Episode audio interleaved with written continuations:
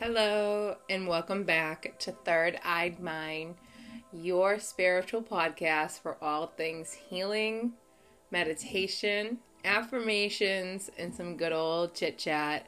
I'm Megan, your host, and today we are going to be talking about life's journey and what we can do to work through the negatives. Because there's a lot of negatives, right? if you are anybody that is like myself, or you're like yourself, obviously, because why would you be like me? You should be yourself. You find that there is so much hostility and anger in today and in the days that we live here on earth. So many people have an opinion. So many people want to project their pain onto people. It's really, really, really, really hard to find a safe space where people don't do that, where they don't project onto their friendships, where they don't expect people to tiptoe around their emotions. It can be very hard. So if you're facing any sort of trials and tribulations through this, know that like you're not alone here. Okay, you're not. I have experienced some of the hardest things with people. I have experienced some of the worst projections with people. And I find that a lot of people just do it because they think that like you're someone that's not going to leave and you're just going to stay there and you're going to take their shit and you will because that's what we do best, right? But I find that a lot of people project because they're going through something.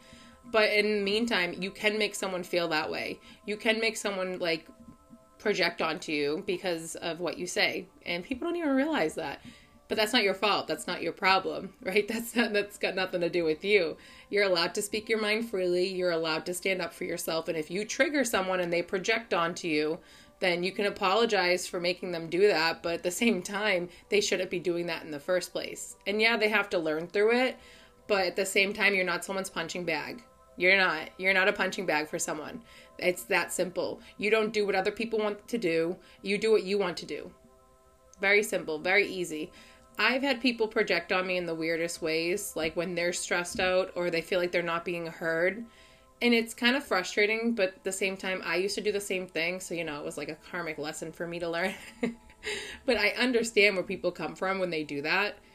But it still doesn't make it okay, right? It never makes it okay.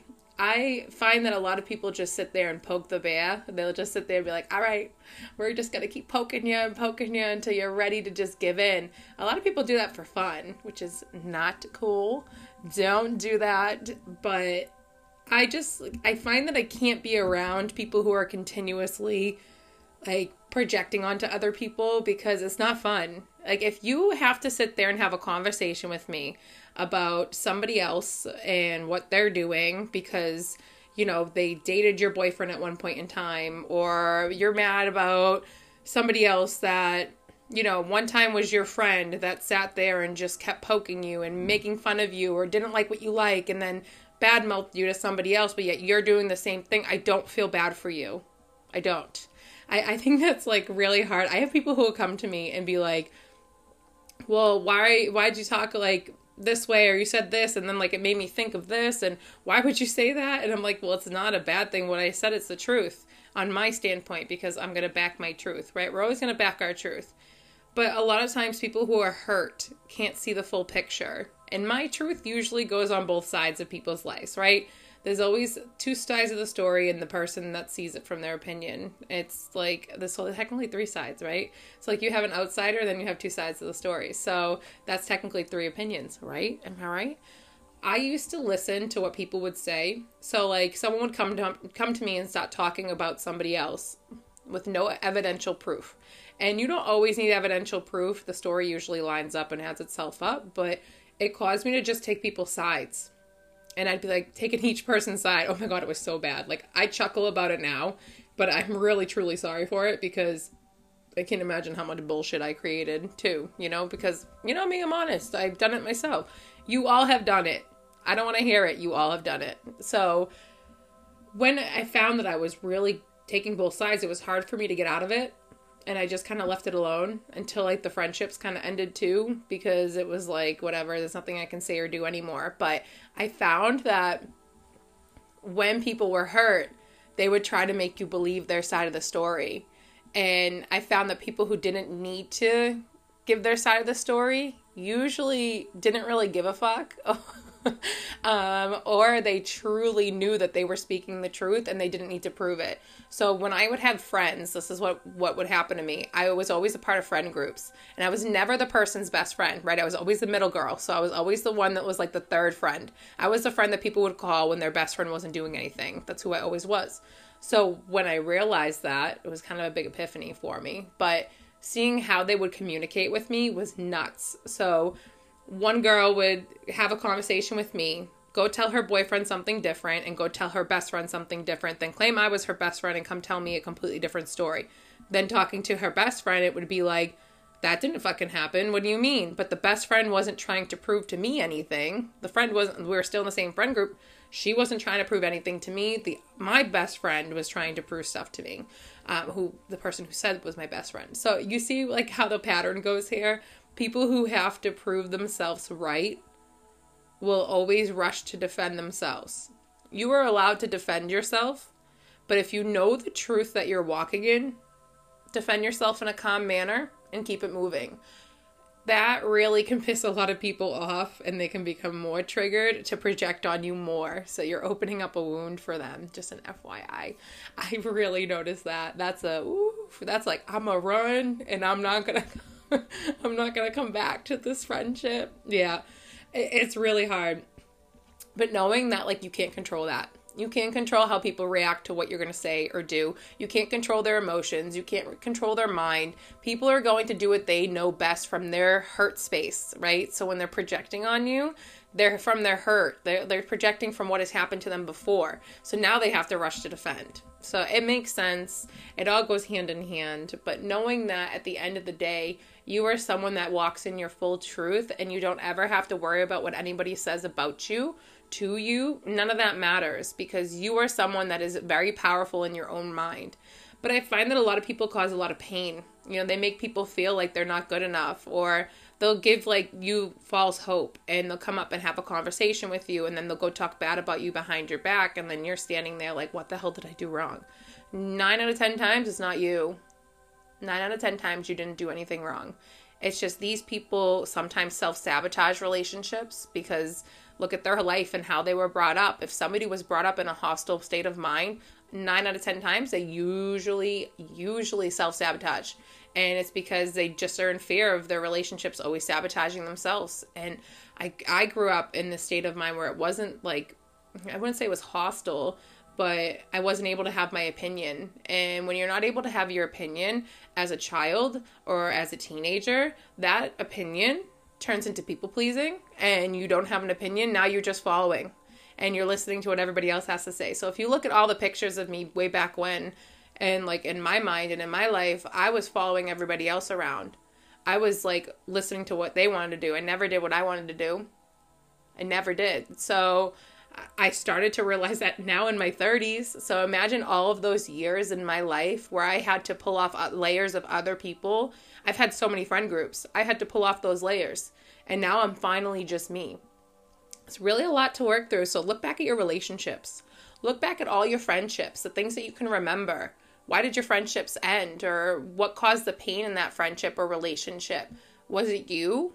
That's what I've done with all of my stuff. And I don't say go back too much, but when you're trying to figure out where the problem lies, sometimes you need to go back into this life and see what's going on and what you can nitpick at so you can kind of remove it and bring it to the center and allow yourself to work through it. And that's what I've done with a lot of things.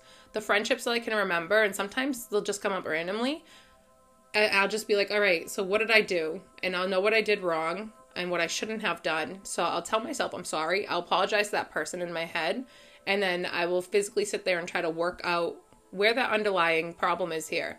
It was within me trying to be seen and heard, or was it because they didn't understand me? Like, there's so many different things it can be. So, know that when you go to that state of mind of understanding, you tend to not blame anymore or project. So, finding that level head of that that medium space of okay, I can react. I'm allowed to react, okay? but I'm going to think before I react. And if I'm going to react in an angry way, I'm allowed to react with anger, but what I say really means a lot here. So, how you react to everything is key. How you allow things to kind of trigger you is key. You don't realize how much you're triggered half the time. That's the beauty of it. People don't realize how much they're really triggered. So, looking at, okay, these are the main things. Looking at number one, am I going to be triggered by this? Number two, can I have a conversation about this without being mad?